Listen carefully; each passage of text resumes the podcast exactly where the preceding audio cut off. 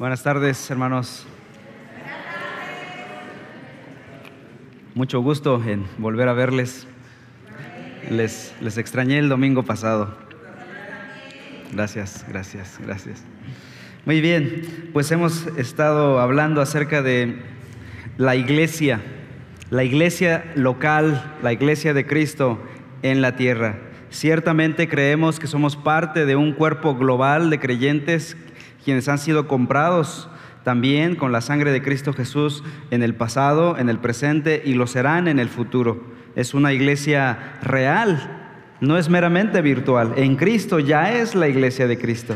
Sin embargo, esa iglesia espiritual, ¿cómo se manifiesta?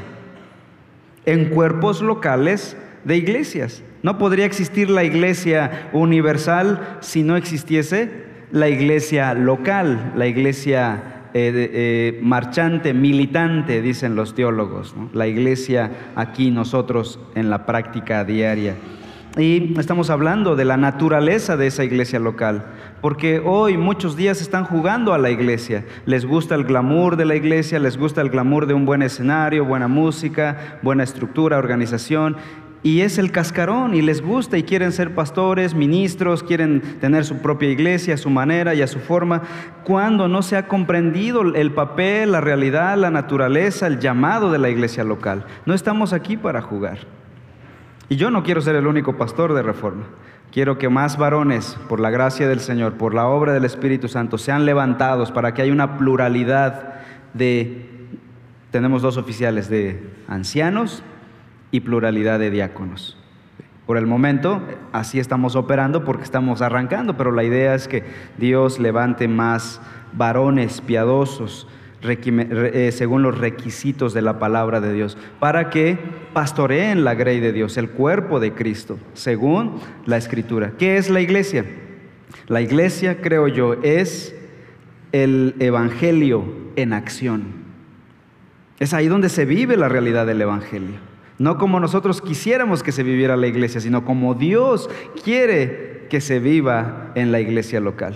El doctor Miguel Núñez escribió un libro llamado Una iglesia conforme al corazón de Dios y creo que es la idea de transmitir que la iglesia es aquella que Dios diseñó en su corazón, no conforme al corazón de fulano de tal, es conforme al corazón, al plan, a la mente de Dios.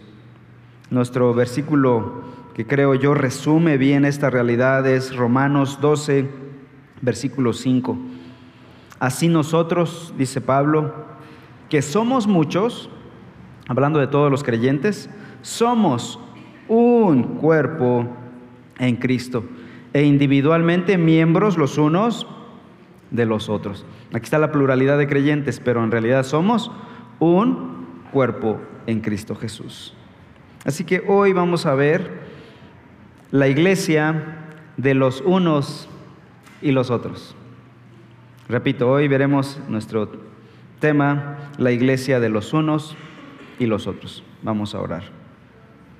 Padre, en esta hora queremos suplicar tu gracia, tu misericordia y que nos enseñes, que tu Santo Espíritu hable a nuestro corazón, que no sea una exposición meramente cerebral, sino que sea transformadora, que transforme nuestro corazón, el asiento de todas nuestras motivaciones y que transforme nuestras vidas, Señor.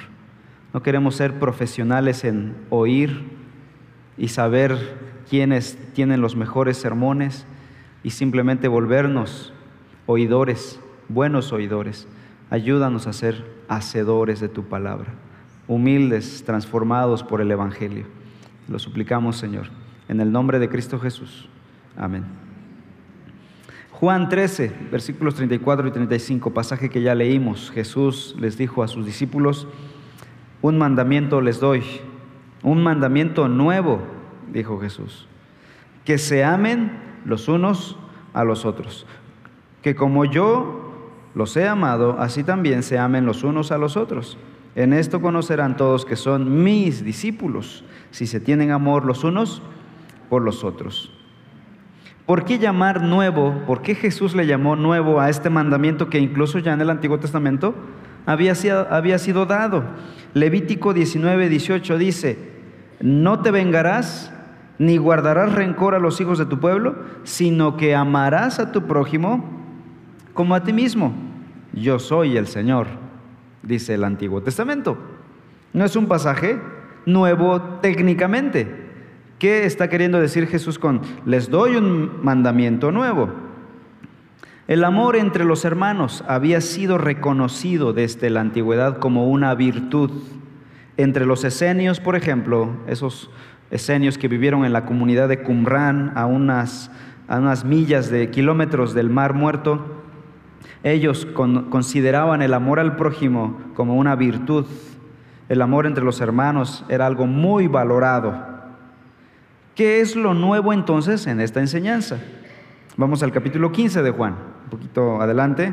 Juan 15, versículo 12, dice la escritura así. Este es mi mandamiento que se amen los unos a los otros. ¿Cómo? Así como yo los he amado. Este es en el contexto de eh, el mandamiento nuevo que Jesús está dando. Él está diciendo, así como yo les he amado. Así que la novedad, lo nuevo en este mandamiento, no era el hecho de habérseles dado por primera vez, no está hablando de un aspecto cronológico, sino está hablando de un aspecto esencial. Había una nueva forma de echar a andar este mandamiento del amor. Y es que Jesús estaba pidiendo a los discípulos que se amaran de la misma manera como Él los había amado y como estaba a punto de amarles. ¿Cómo Jesús amó a sus discípulos? Bueno, regresando al capítulo 13, ahí en Juan, versículo 1 dice el Señor, bueno, dice el apóstol Juan, antes de la fiesta de la Pascua, sabiendo Jesús que su hora había llegado para pasar de este mundo al Padre, se refería a la cruz, habiendo amado a los suyos que estaban en el mundo, los amó hasta el fin. ¿Cómo amaba Jesús a sus discípulos? Dando su vida por ellos. Esta era la nueva forma de amar. Ciertamente, cronológicamente, el mandamiento había sido dado ya desde el Antiguo Testamento. Cronológicamente ya no era nuevo. Vamos a decir así, este mandamiento ya era viejo. Sin embargo, había una novedad, la forma, la esencia del mandamiento. Amar como Cristo amaría, entregando su vida. Así que amar, entonces ya no es simplemente una cuestión romántica, ya implica una un sacrificio de la voluntad del hombre. Su amor, el amor de Jesús es incondicional. De tal manera que los errores y los tropiezos de los discípulos, de los doce discípulos, si puedes leer los evangelios, te vas a dar cuenta de que parece una película de drama, ¿no? Mucho drama y los discípulos viviendo su vida eh, siendo imprudentes, siendo mentirosos, siendo ladrones, siendo pecando de muchas maneras. Los errores y tropiezos de los discípulos no fueron motivo para el desamor de Cristo. No los amó más cuando fueron obedientes y los amó menos cuando fueron desobedientes. Jesús no dejó de amar, por ejemplo, a Tomás cuando Tomás dudó de su resurrección física. Juan capítulo 20. No dejó de amar a Pedro cuando le negó tres veces y dijo blasfemias de su Señor. Marcos capítulo 14. Tampoco dejó de amar a Andrés y a Juan cuando buscaban el primer lugar en el reino de los cielos. Según Marcos capítulo 10, cuando dijeron, queremos hacerte una petición, queremos estar sentados, yo a tu derecha y él a tu izquierda. Queremos ser los primeritos en el reino. El amor incondicional es el aspecto nuevo del amor. Obviamente no estoy diciendo que Jesús estaba pasando por alto el pecado de sus discípulos, vamos a ver eso más adelante. Pero hablando de amor, el amor cubre multitud de pecados. El mandamiento del amor había adquirido un nuevo matiz, escuchen esto, un nuevo matiz después de la muerte y resurrección de Jesucristo. Una vez que Cristo vino, murió y resucitó, nada volvió a ser igual. Todas las cosas se empezaron a ver entonces ahora, cayeron por su propio peso en su lugar y toda la historia se comprendió. Si Cristo no hubiese venido, nada encajaría, pero ya con Cristo todas las cosas cayeron en su lugar. Jesús tenían la capacidad de amar efectivamente de esa manera incondicional, porque Él era Dios. Y como Dios es santo, perfecto, es amor, Dios es amor, dice 1 de Juan 4.8. Entonces Jesús como Dios podía amar de esa manera. Y tú dirás, pero nosotros, ¿cómo yo voy a amar de esa manera incondicional? Soy un mortal, pecador, imperfecto, soy un ser humano, pecaminoso, y no puedo amar de esa manera. Bueno, para que amemos de la manera en que Jesús nos amó, porque Él está dando este mandamiento, aquí no está en, en sugerencia, no es una opción, es un mandamiento cuando dice, este mandamiento les doy, que se amen unos a otros como yo les he amado. No le vamos a, decir al Señor, pero te argumento que yo soy ser humano pecador, no tengo la habilidad, así que no puedo hacerlo. El Señor no está preguntando tal cosa, Él está dando la orden. ¿Cómo lo vamos a hacer? Bueno, necesitamos, para amar de esta manera, necesitamos nacer de nuevo es decir, haber depositado nuestra fe en Cristo Jesús y ser nuevas criaturas, tener un nuevo corazón, una nueva mente, la mente de Cristo. El que no ha nacido, el que no ha nacido de nuevo no puede amar de la manera en que Cristo ama. Quizá ama, sí, pero a la forma del mundo, a la manera del mundo, viendo por sus propios intereses. Pero el amor de Dios es incondicional. Primera de Juan 4:19 dice, nosotros amamos porque Él nos amó primero. Es decir, hasta que experimentemos en nosotros el amor de Dios, hasta que experimentemos el perdón de nuestros pecados, nosotros no podremos amar, no podremos perdonar. Nadie, ha dicho alguien, puede dar lo que no tiene. Y no podemos dar amor si no hemos recibido el amor de Dios. No podemos dar el perdón a otros si no hemos sido perdonados primero nosotros. Si nuestros pecados no han sido perdonados, no podremos perdonar a otros.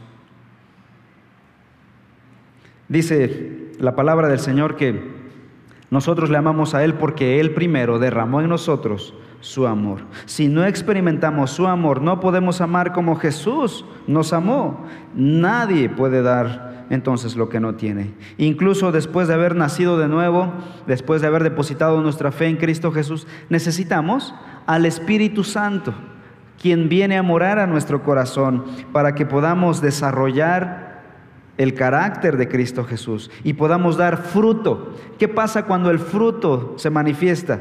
Cuando el Espíritu está en nosotros, vean los frutos que se manifiestan. Gálatas capítulo 5. Seguramente es uno de los versículos que te sabes de memoria, ¿no? Gálatas 5, 22 y 23. Pero el fruto del Espíritu es amor, gozo, paz, paciencia, benignidad, bondad, fidelidad, mansedumbre, dominio propio. Contra tales cosas no hay ley. ¿Cuál es el, primer, el primero de los frutos ahí en, el, en la lista de las nueve características del Espíritu?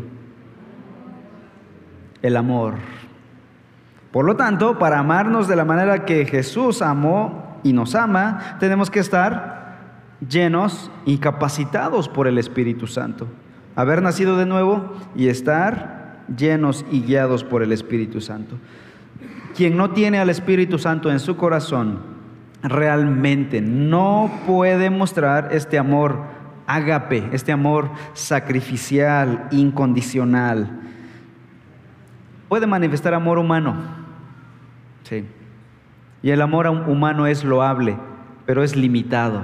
Tiene fronteras y algunos muy estrechos. El amor humano es algo que aprendemos de nuestros padres quienes son las primeras personas que nos aman o no nos aman, y de ahí aprendamos, aprendemos patrones de vida. Pero el amor ágape no es algo que se aprende de alguien.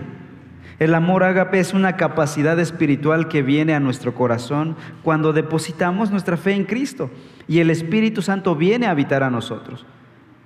Y en ese momento se empieza a desarrollar un amor incondicional, un amor ágape. El hombre carnal no conoce ese amor, no sabe cómo hacerlo y tampoco puede crearlo en su propio corazón. Puede escuchar lo bonito que es, pero no tiene la capacidad de echarlo a andar. Cuando tenemos problemas de amar a uno de nuestros hermanos en Cristo de esta manera incondicional, el problema no es que tengas falta de amor, el problema es que tienes falta del Espíritu de Dios.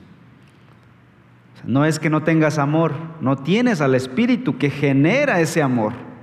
No podemos eh, quitar una parte del paquete. Quiero el amor, pero no quiero al Espíritu Santo. Si hemos de tener el amor de Dios en nuestras vidas, necesitamos que el Espíritu esté en nuestro corazón. Y si se dan cuenta, he mencionado dos cosas, nuevo nacimiento y la presencia del Espíritu Santo. Y estas dos cosas van de la mano. ¿Quién genera el nuevo nacimiento en el corazón del creyente? Es el Espíritu Santo, Él es el agente regenerador, el que transforma nuestras vidas. La tercera persona de la Trinidad es el que aplica el Evangelio llevado a cabo por la obra de Cristo en la cruz, lo trae al tiempo presente, a circunstancias específicas y va casa por casa, vida por vida, tocando y transformando corazones. Están los dos. Está el Espíritu Santo que genera nuevo nacimiento, un nuevo corazón, una nueva vida, un nuevo paradigma de cómo se vive. Y el Espíritu Santo nos da esas capacidades para amar. Así que si no puedes amar, tal vez el Espíritu no esté allí. El amor entonces es de Jesús es sacrificial o incondicional. Juan 15 nuevamente, Evangelio de Juan, capítulo 15 versículos 13 y 14. Versículos que ya leímos anteriormente dicen, nadie tiene un amor mayor que este, que uno dé su vida por sus amigos. Ustedes son mis amigos si hacen lo, yo, lo que yo les mando. Versículo 17. Esto les mando, que se amen los unos a los otros. Cuando Jesús les dijo, un nuevo mandamiento os doy, que se amen los unos a los otros, les estaban diciendo esto, escuchen, que debían amarse hasta el punto de ser capaces de dar, ¿qué cosa? Dinero, sentimientos, regalos, flores, también, ¿verdad? Incluye, pero de dar su propia vida por el objeto amado por los otros creyentes. Ahora sí podemos entender cuál es el aspecto nuevo del mandamiento. ¿Cuál es el aspecto nuevo del mandamiento? Amar de manera incondicional. Esto no, ocurría en el Antiguo Testamento. De hecho, en el Antiguo Testamento estaba, existía el amor, pero el amor al prójimo sí, pero cobijado por la ley del talión. ¿Se acuerdan? Ojo por ojo y diente por diente. O sea, ama a tu prójimo, pero aborrece a tu enemigo. Y si te saca un ojo, sácale tú también el suyo. Si te saca un diente, sácale uno a él también. En el nuevo pacto, cuando vemos ahora este mandamiento con el enfoque de Cristo Jesús, dije que cuando Cristo vino, todo cayó en su lugar. Ahora no. Ahora ama a tu amigo, pero ama también a tu enemigo. Si te da una bofetada en la mejilla, ya no sigas la ley del talión. Pon la otra mejilla.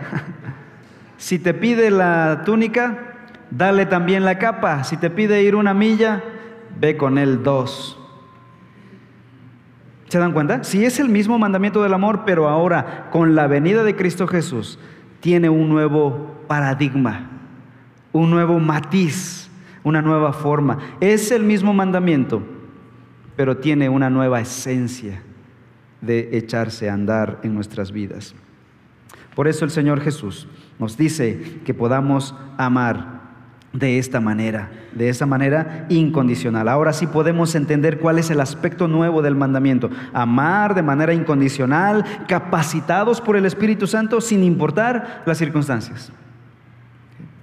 El mundo no conoce este tipo de amor.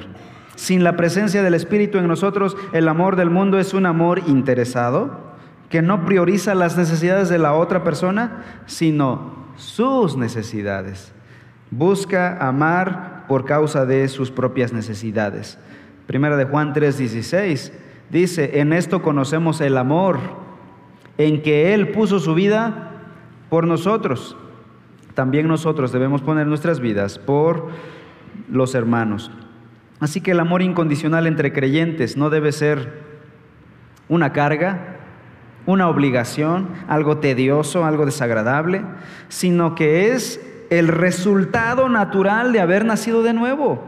Si ya creíste en Cristo, en Cristo Jesús y tienes al Espíritu Santo, lo natural es que te salgan por los poros amor.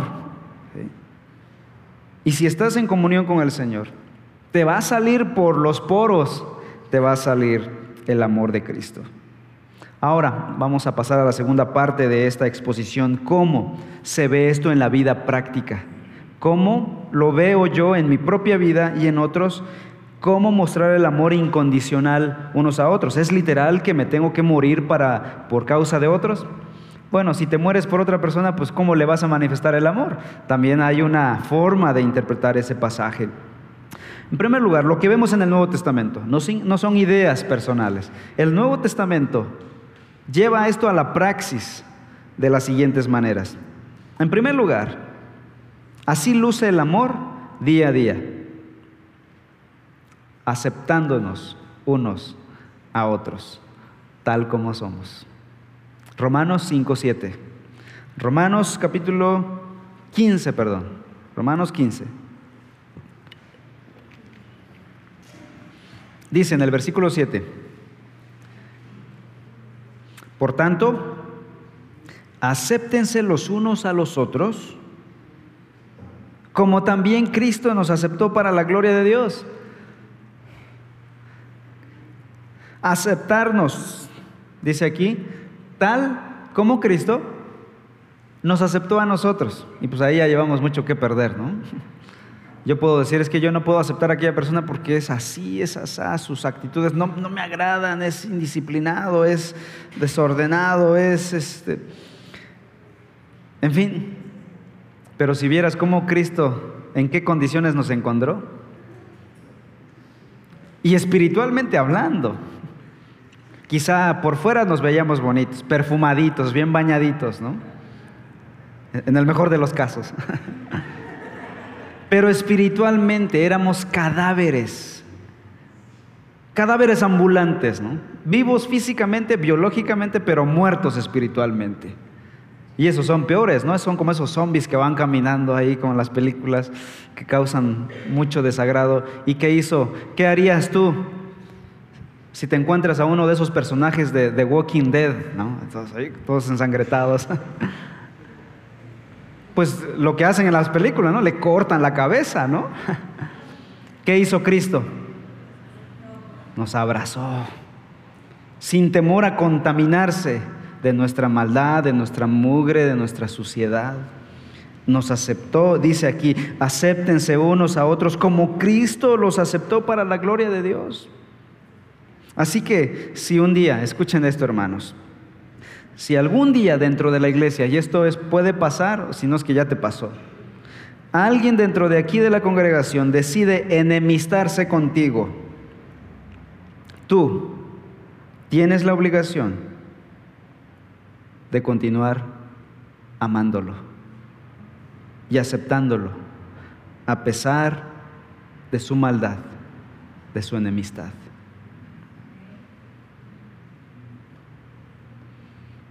Tú y yo tenemos la responsabilidad, el llamado a seguir amando a aquella persona que ya no me ama o que ya no me respeta o que se enemistó conmigo. ¿Por qué?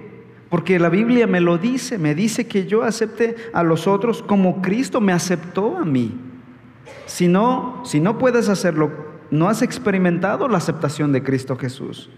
Cristo nos recibió cuando aún éramos pecadores, Romanos 5.8. Mas Dios muestra su amor para con nosotros, en que siendo aún pecadores, Cristo murió por nosotros. Cuando todavía nos faltaba compromiso, cuando aún había en nosotros temores, celos, envidia, orgullo, legalismo, actitudes de juicio, falta de perdón, aún así Cristo nos amó y nos aceptó.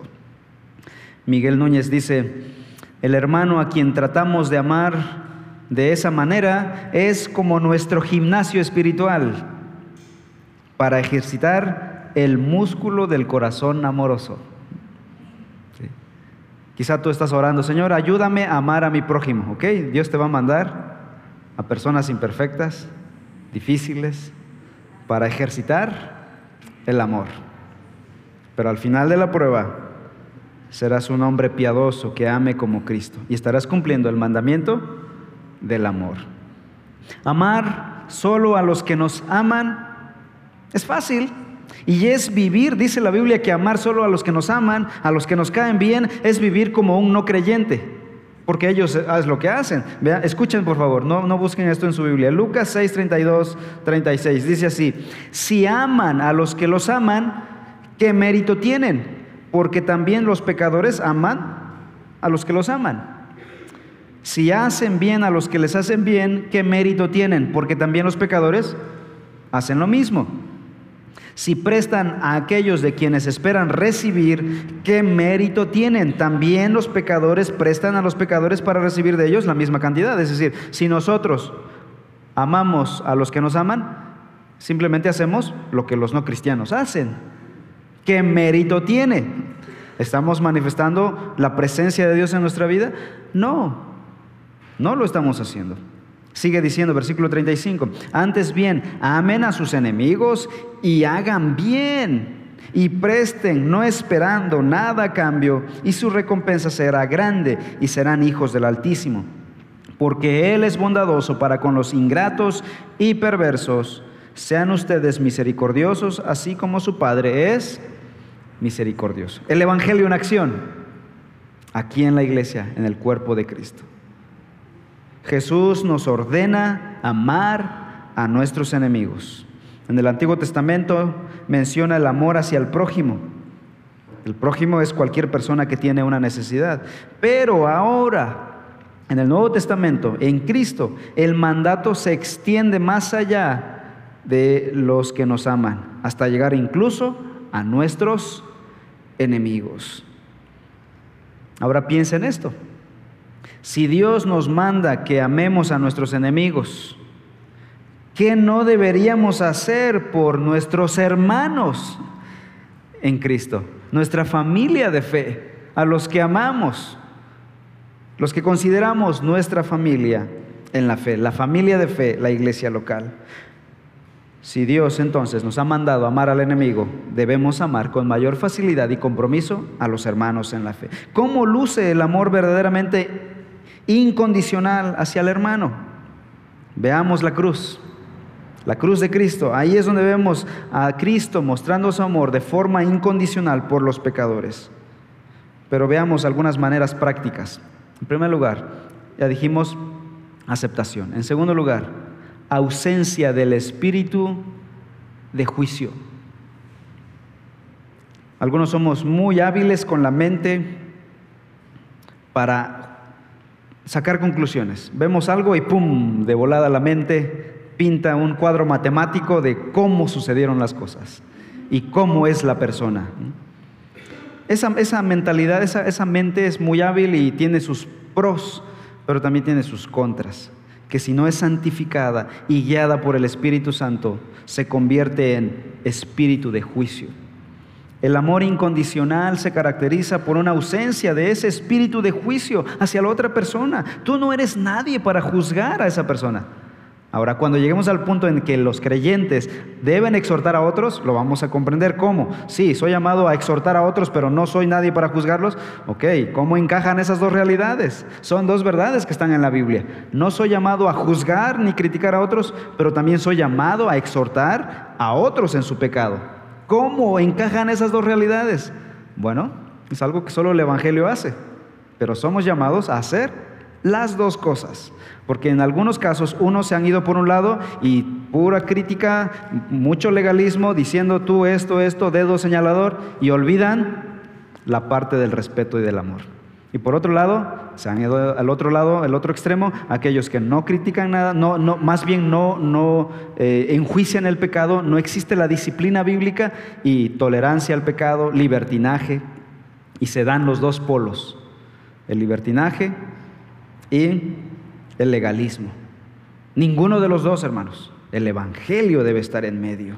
Lucas 6, 37 y 38. No juzguen y no serán juzgados. No condenen y no serán condenados. Perdonen y serán perdonados. Den y les será dado. Medida buena, apretada, remecida y rebosante. Vaciarán en sus gregazos. Porque con la medida con que midan, se les volverá a medir. Uno de los grandes problemas dentro del pueblo de Dios es la esta continua actitud de condena de unos hacia otros. De tal manera que la frase unos a otros se convirtió en unos contra otros. Y en algunos casos extremos, todos contra todos. Y ya no es el unos por los otros o unos a otros. Así que evitemos polarizar. Ir al libertinaje, donde todo es tolerancia, el, se ve el pecado, pero no se le llama, no se le exhorta, porque es nuestra responsabilidad como cristianos, pero no, hay una vida moral relajada, hay ausencia de santidad. Por otro lado, el legalismo, que nos volvemos intolerantes, perfeccionistas, al punto de dividirnos por formas, por pequeñeces, por trivialidades. ¿Cuál de los dos polos vamos a adoptar? Ninguno. Los dos polos vamos a evitar. Ninguno de ellos vamos a adoptar. Vamos a evitar polarizar. ¿Cómo evitamos polarizar? Por medio de vivir el Evangelio. Cuando vivimos el Evangelio es cuando realmente podemos evitar esos dos polos. La expresión no juzguéis y no serán juzgados significa que debemos amarlos genuinamente como para reprenderlos si están pecando, pero no lo estamos juzgando con una medida, con un estándar personal. La escritura establece con claridad que cuando amamos es preciso demostrar este amor corrigiendo al que está en pecado. Si lo dejas vivir en su pecado y se va al infierno o pierde su familia o pierde las bendiciones espirituales y tú no corrigiste, tú estás siendo parte con su pecado. Romanos 15, 14. En cuanto a ustedes, hermanos míos, yo mismo estoy también convencido de que ustedes están llenos de bondad, llenos de todo conocimiento y capaces también de amonestarse los unos a los otros, dice Pablo. Están, todo creyente está capacitado para exhortarse unos a otros, amarse unos a otros y exhortarse unos a otros. El amor por el hermano no puede excluir la amonestación. Van las dos cosas juntas. No juzgarlo, entonces no significa no disciplinarlo, ¿no? Porque cuando tenemos a nuestros hijos y los disciplinamos, lo hacemos por amor y con amor. No juzgar entonces significa no emitir un juicio, escuchen, sobre la base de nuestro propio criterio o nuestro propio entendimiento o nuestra propia experiencia sino sobre la base de la palabra de Dios. Significa que no albergamos actitudes de prejuicio por el simple hecho de que alguien nos falló alguna vez. Nosotros le hemos fallado a Dios miles de veces y sin embargo Él nos sigue amando. El prejuicio habla de orgullo en el corazón. El prejuicio habla de un sentido de superioridad sobre otros, de que nos creemos tan santos que llegamos a pensar que pecamos menos que los demás. Habla de la falta de amor incondicional. Así que el amor se manifiesta en una ausencia de espíritu crítico. Así se manifiesta el verdadero amor. Siguiente, a través de motivarnos unos a otros. Primera Tesalonicenses 5:11. Por tanto, confórtense los unos a los otros y edifíquense el uno al otro tal como lo están haciendo. Entonces la tarea de amarnos unos a otros también se manifiesta a través de confortarnos, animarnos unos a otros. Esta tarea de alentarse es mutuo. Muchas veces el pastor debe alentar a las ovejas, si es verdad. Es el pastor quien alenta a las ovejas. Pero también muchas veces las ovejas deben alentar a su pastor o a sus pastores. Alentar implica animar o motivar. Hay tantas razones para sentirnos desanimados en este mundo, en esta vida, porque vivimos en un mundo caído, tenemos un cuerpo débil, frágil, enfermizo. vivimos en situaciones complicadas, nuestras familias, la salud de nuestras familias, nuestros hijos, las situaciones económicas, tantas razones como para sentirse desanimados. ¿Necesitamos el ánimo de otros? Sí, hermanos. Nadie puede decir, yo no necesito a nadie. Yo vivo bien solito. Ese es espíritu de superioridad, donde no se necesita a nadie.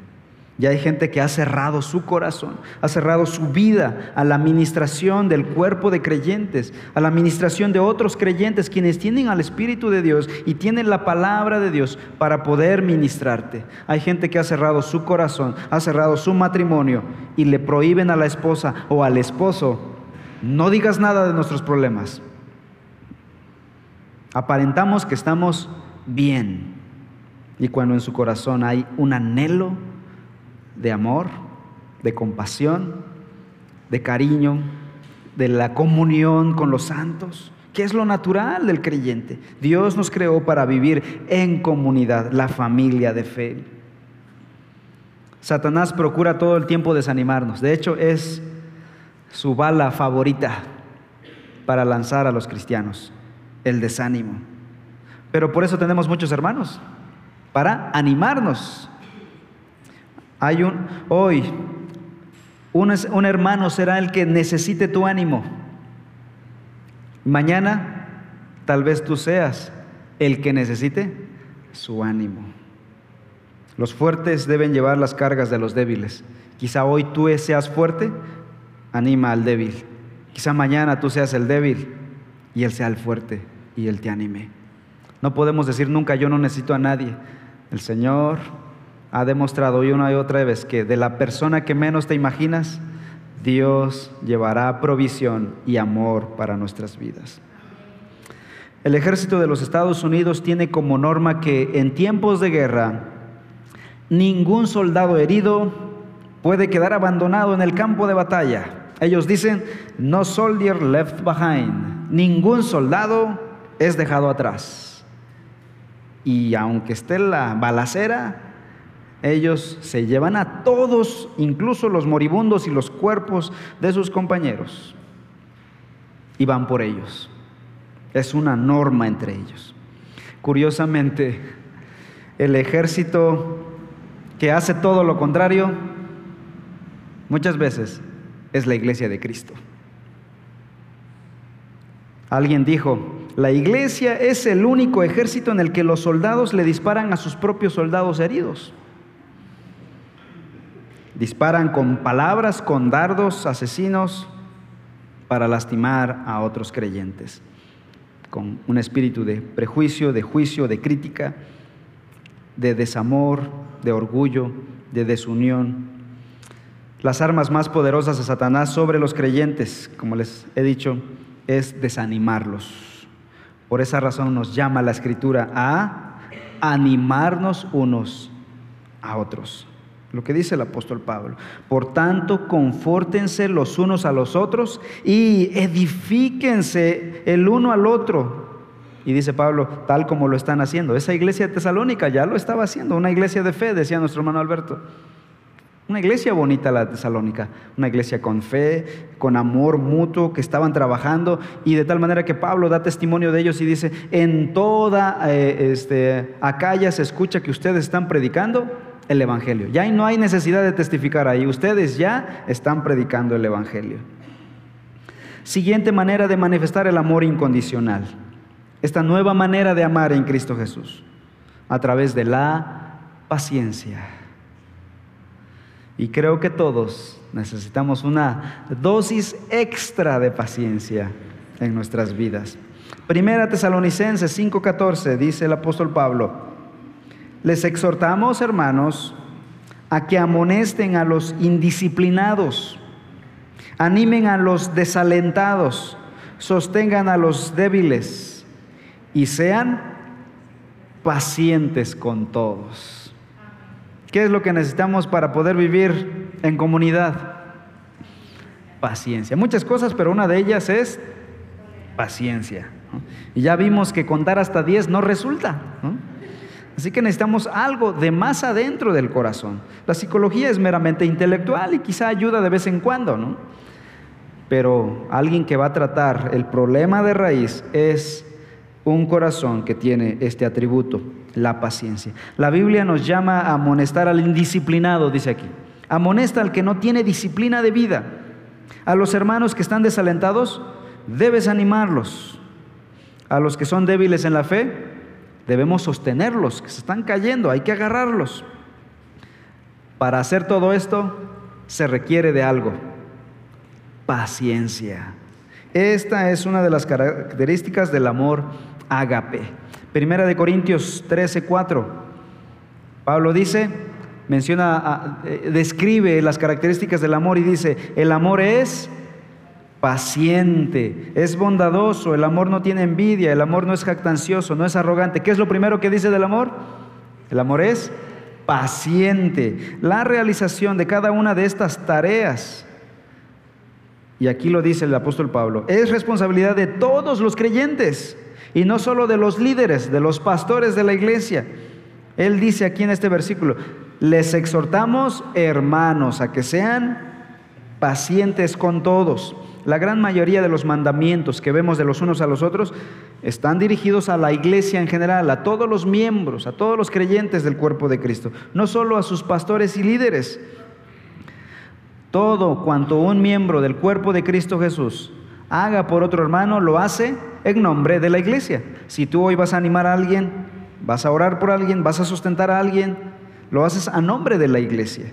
El pastor no es el único consolador oficial de la iglesia, el exhortador oficial de la iglesia, el consejero oficial de la iglesia. No, todos los creyentes somos llamados a hacer todas estas cosas. Por eso es la iglesia de los unos a los otros o para los otros. Todo lo que hacemos lo hacemos como parte del cuerpo de Cristo Jesús. Otra manera de mostrar el amor de Cristo, procurar lo bueno. Nuevamente, Primera Tesalonicenses 5:15. Dice, miren que ninguno devuelva a otro mal por mal, sino que procuren siempre lo bueno los unos para con los otros y para con todos. Incluye obrar bien, en especial aquellos que obran con hostilidad contra nosotros. Cuando somos provocados debemos responder con mansedumbre y con amor. Así que la iglesia es llamada a hacer esto.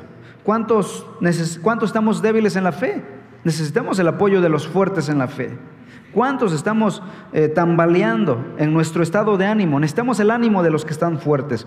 ¿Cuántos estamos viviendo una vida indisciplinada? Necesitamos a los que están viviendo bien en este momento y nos animen. Mañana puede cambiar la situación y serán otros los que hagan esta, este ministerio de animarnos unos a otros, pero con amor y con estas características que vemos en el Evangelio. Servicio.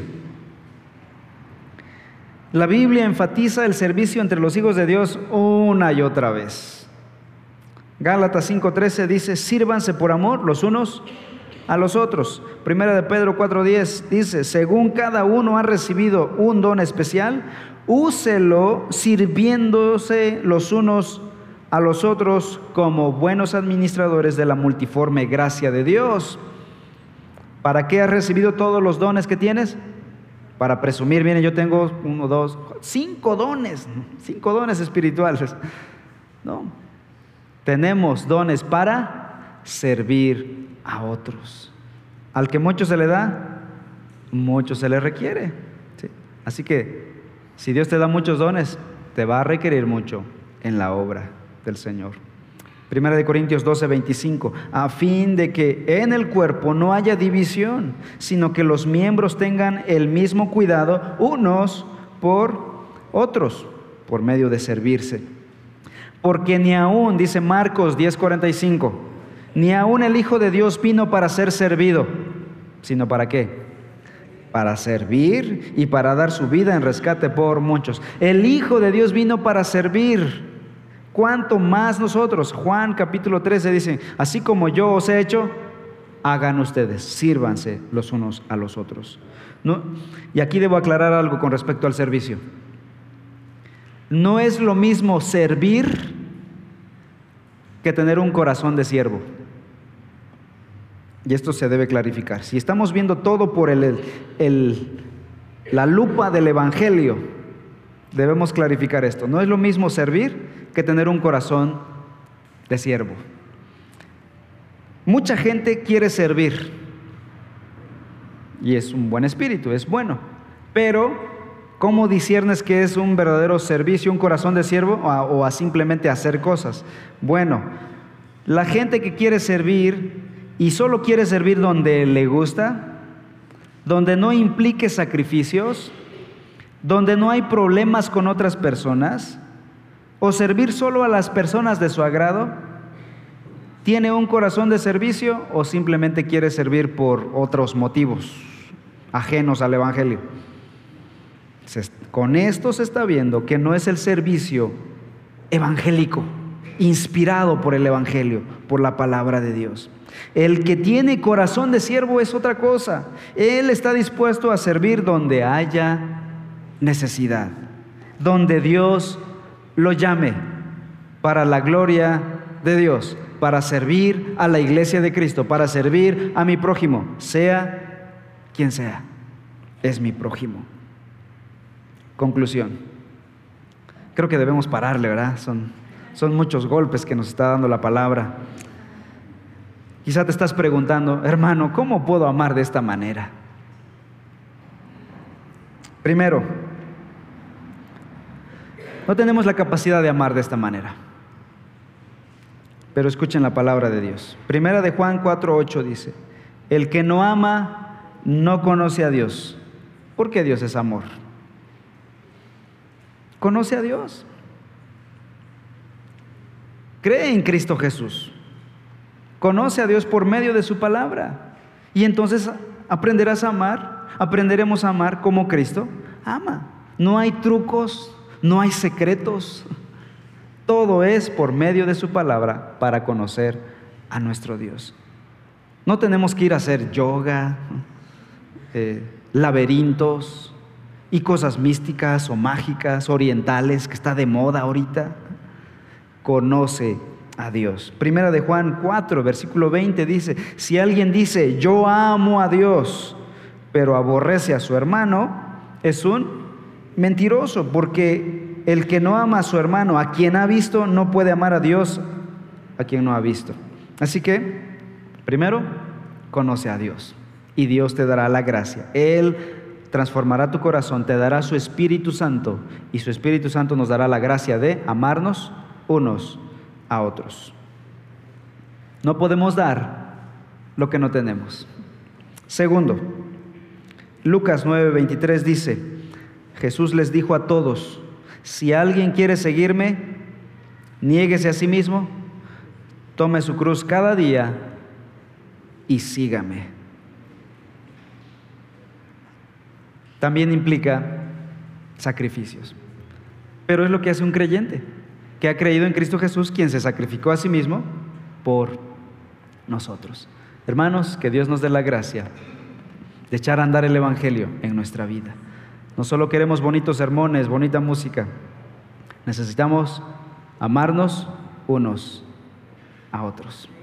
Vamos a orar. Y quiero que en esta oración ores por otra persona. En este momento no ores por ti mismo. Ora por alguien más. Alguien con quien te está costando amar. No ores por tus amigos, tus preferidos. Que es muy bonito tener gente que con quien encaja súper bien. No estoy en contra de eso. Hay que disfrutar la amistad, la hermandad, la comunión. Y no estoy diciendo que todos deban ser amigos de todos, eso es imposible, pero sí la hermandad cristiana, el compañerismo cristiano. Así que oremos. Padre, en esta hora queremos agradecerte por el don de amor que nos has dado, tu Hijo Jesucristo, quien nos amó de tal manera que dio su vida por nosotros. Y fue Él mismo quien dijo, quien dio el mandamiento de que nos amemos unos a otros, así como Él nos amó. Ahí es donde veremos el Evangelio en acción, no simplemente hablado, articulado con palabras, sino en nuestra vida diaria. Te ruego, Señor, que nuestra iglesia sea una iglesia donde yo pueda amar a mi hermano, a mi prójimo, especialmente a los que son difíciles de amar, a los que yo no tengo la capacidad de amar. Que tu Santo Espíritu esté en nuestro corazón y podamos amar a nuestro hermano y podamos apoyarnos, levantarnos, exhortarnos, animarnos, evitar el, juicio crítico, exhortarlos en su pecado, disciplinarlos incluso, por causa de ese amor en Cristo Jesús. Gracias Señor por tu palabra y ayúdanos, Señor, a aplicar esa palabra a nuestra vida. Bendice a tu iglesia en el nombre de Cristo Jesús.